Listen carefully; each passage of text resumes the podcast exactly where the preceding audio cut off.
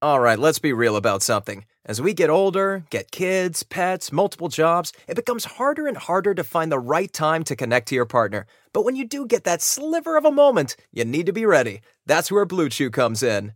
Blue Chew is the first chewable with the same FDA approved active ingredients as Viagra and Cialis, so you know it works. Blue Chew is prescribed online and shipped straight to your door in a discreet package, so no in person doctor's visit, no waiting in the pharmacy, best of all, no more awkwardness. Right now, we've got a special deal for our listeners. Visit bluechew.com and get your first order free when you use our special promo code ARMCHAIR. Just pay $5 shipping. Again, that's bluechew.com promo code ARMCHAIR to try it free. Blue Chew is the better, cheaper, faster choice, and we thank them for sponsoring the podcast. You are listening to the Bird Calls on the Armchair All American Network. For more on your Pelicans, go to iTunes, search the Bird Calls, and subscribe today.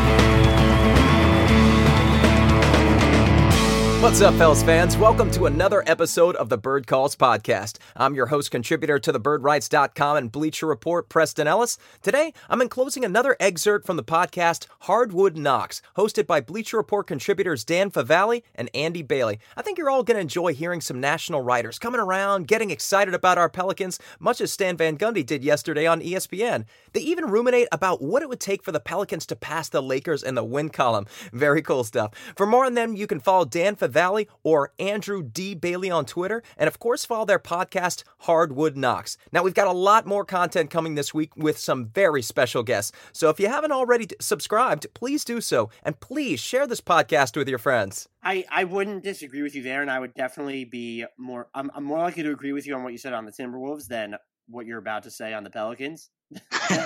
their over under is 39.5. They won 33 games last year. I think I hinted at it, but what did you give them? I'm going over on the Pelicans, and I, I might feel more confident on this one than I do on the Timberwolves, despite the over under being four wins higher. I think they're going to be um, just good. I don't, I, you know, I don't, I'm not sure they're going to make the playoffs or anything like that, but I think they're going to be a good basketball team. Um, Jrue Holiday is now, I think he's the new like perennial, perennially underrated guy uh, in the NBA, and now they added another one in in Derrick Favors. Um, JJ Redick has been a real solid veteran for years. He just averaged 18 points a game last season. They've got a bunch of good, uh, just sort of sturdy veteran players who know what they're doing, and they're getting they're getting Lonzo Ball and Brandon Ingram right around the time that they should, or theoretically, make a leap. Um, you know, I've been lower on Ingram than a lot of people, but I think he's looked better than I expected in the preseason, and and you know how I feel about Lonzo Ball. I mean, the shot notwithstanding, he can do just about everything else on a basketball court. And then obviously the big big name, excuse me, the big big name here is uh, Zion Williamson, who I was, you know, I felt like I was about as high as everyone is on him and his potential coming into the league. And he looks even better than I could have imagined. I mean, a lot of the same stuff that I was amazed by with him in college is still happening against NBA athletes. He takes off from like halfway through the paint, hangs in the air longer than any defender, takes a couple bumps, hits that finger roll. Um, his body control and his touch around the rim is just unbelievable. And I know there's a big question mark with his shot, and and maybe that never comes all the way around, but at least he's willing to take him. He's hit a couple threes here in the preseason. And I think if you have a guy who is as uh, much an anomaly physically as he is and can get to the rim as easily as he can, um, I think he'll be fine as as he figures out how to shoot. Um, the other thing about him that uh, before I let you go is his off ball um, basketball IQ is is just off the charts to me. It it usually takes NBA players a couple years to figure out um, you know, where do I need to be when player X dribbles this way? Uh, where do I, you know, where do I go to chase this offensive rebound? Um, which part of the court should I sneak into when the defense goes here? All, all, this kind of stuff. He he has instincts off the ball that are just incredible to me. He finds the open spot um, seemingly on every possession, and he's got players who will find him the ball when he gets there like you know Lonzo Ball has great vision, Jrue Holiday has good vision. Um, I, I think he's going to be even better than I thought he would be, which is pretty wild because I thought he was going to be fantastic in year one. So I think that I think the Pelicans are going to be just a good, solid team this year. I have no rationale to go the under other than I really am trying to stop myself from buying too much into the preseason. Zion yeah. Williamson has looked absolutely dominant.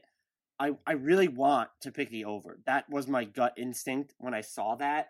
But I'm assuming that they are going to cater to development a little bit, or maybe a ton. And so I, am assuming that Zion Williamson, if he, if even if he starts absurdly like he has in the preseason, will there be some sort of a rookie wall there, like we we saw with Doncic last year? Um, are they going to invest time in seeing what they have in a Jaxson Hayes instead of going with some maybe more proven or effective front court combinations? Uh, what is are, how much are they going to invest in, in Brandon Ingram because he's going to be a restricted free agent this year? That that seems like a guy that they're going to need to give minutes to. And so you look at this roster, it's so deep that it almost undermines picking the over to me because I feel like they they have to wear a lot of different hats then and for them to hit the over, I feel like they need to lean more toward the veterans and maybe maybe I'm wrong, but I, that's what I would think and perhaps JJ Redick's playing time gets impacted um, especially because of how well Nickeil Alexander Walker has played. You know that is my large adult son. So yeah, there's that, and then I'm I'm also just trying to account for hey, it's preseason, and maybe we're boarding the hype train too soon. But look, I tell you, between what Lonzo, uh, Nickeil Alexander Walker, and Zion Williamson have done in the preseason, it's been awfully difficult to not be incredibly high on the Pelicans. I I'm insanely high on their future. I just think this season, I I feel like there's this consensus rush to coronate these younger teams and this squad might just need a little bit more time. I fully recognize though that it all it also seems like their ceiling might be mid 40s or higher right now. Listen to these numbers real quick before we move on. Again, preseason caveat. He's played 4 games, Zion Williamson, 27.2 minutes, 23.3 points on 12.3 field goal attempts per game. I mean that that is just ludicrous um, taking that many shots, 12, which isn't a lot, but but nearly doubling your field goal attempts with points at over at a double digit shot attempt is is just wild. And and one of the reasons I'm not quite as worried about the preseason caveat with him um, as I might be with other players is one of the most impressive displays that he put on, he was guarded by Rudy Gobert for a lot of it. And I think most of the listeners probably know how I feel about Rudy Gobert. I've I've considered him to be the most impactful defender in the NBA for uh, four seasons now. No, um, you. so, so for Zion to really just take it at him with fearlessness, the way that he did in that preseason game was eye opening to me. Um, I've got his shot chart pulled up, and then you know that's obviously not great media for a podcast, but um, there's just a big there's a big green blob. I mean, it's supposed to be individual green circles for every make, but there's just a big green mess around the rim for him, and I, I just I think he's already one of the best finishers in the NBA. Um, so uh, the, he's he is going to be a league pass appointment viewing uh, all season long. And again, I think I think the Pelicans are just going to be solid. I might just tag this podcast as the Pelicans Outlook podcast at this point. uh, look, you said it too. People, there were some of them were jokes, but there were people who were saying like, "Let's see Zion do it outside of three feet," basically, and then he hit a three in that game, which was which was funny. But even if he look, if that's going to be the green blob in front of the basket, you said it. Yeah. He's so good at moving off the ball, cares. Yep. Um, I, am, I, have the same. I mean, I think it's a little bit worse um, with Ben Simmons just because he hasn't been willing to take them. But I've had the same general point. Like, if you can get to the rim and shoot within three feet, that's probably what you want to do. So I, I, I have no problem with him taking some time figuring out his shot. The also Nickeil Alexander Walker though preseason caveat. Look, I can do this too. 29, 29.3 points 9.3 assists, 5.4 boards, two steals per 36 minutes Whoa. on a 43.5, 42.3, 81.8 shooting slash. he has been. They're going to be good, man. But that's my my whole thing is that I'm I'm trying to say there has to be some drop off here in the regular season, if not right away, at least as it lengthens, or at least because you think that the Pelicans are going to invest more time in, in developing others. I it feels counterintuitive. I want to pick the over so much. It just I don't want to rush the coronation of this team. I'm actually trying to do them a favor. So it was. What do you think? Go ahead. This this is my my favorite like sub topic uh, for the season. That's probably wild, like really really unlikely. Um, what what would you put the chances of the Pelicans finishing above the Lakers at? What do you mean in wins? Like, do you think they could have more wins than the Lakers? Yeah. I would give it a thirty-three percent chance. Oh, because, I like that. Just because it's like the injury history of Anthony Davis. I know it's been overblown because there are a lot of seasons where they just shut him down because they were done trying to win. But it it seems like he gets hurt every single game, whether it's serious or not. Which mm-hmm. and there are all these different injuries, and I would think that sort of increases the likelihood that he misses significant time, and then if he misses significant time, that forces LeBron to ferry a much heavier burden. And in his age 35 season, I don't know how much of a great model that is. And so, you know, also even maybe the Lakers are worse than we expect just because it shouldn't take them long to figure this out, but maybe you shouldn't be playing Anthony Davis with Dwight Howard and JaVale McGee at the same time. Yeah. So, I'm amazed that, I mean, it just blows my mind that that's even like, they won't close That's how they're going to start like the season. But I'm just saying, maybe that's something that factors in. Yeah. Oh, another note. It was really, I, I've, I, am rich to see Lakers fans get mad at.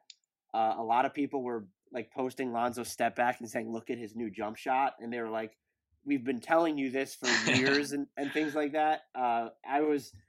I, I know the step back has been a part of his game. I, I didn't watch him in high school, but it's, it's definitely been a part of his game since UCLA. Um, and so I guess the people who were tweeting that it was new, but like we can't pretend that uh, Lonzo Ball has been like this great shooter. He shot thirty under thirty one percent on step backs last year, and so if he's going to make them at a much higher, well, level, even even this preseason, he's at like thirty two percent from the field and thirty percent from three. So we probably need to pump the brakes yet again on yeah, him. So he did shoot well on step backs during his rookie season. I just thought I think it's endearing that Lakers fans are still loyal to to Lonzo Ball, even though he's no longer a, yeah, a member. It's like how they still claim Isaac Bonga, as we learned recently. That was. It's really funny because the Lakers are responsible for finding him, but they also gave him away for nothing. Yeah. So it's just it, it, that was just mind blowing. But there's your yeah. Isaac Bonga tangent for the the Wind Totals podcast. Isaac Bonga, future All Star, according to uh, 538's new projection system. Good for the Wizards, man, and congratulations to the Lakers scouting department. yeah, well um, done all around.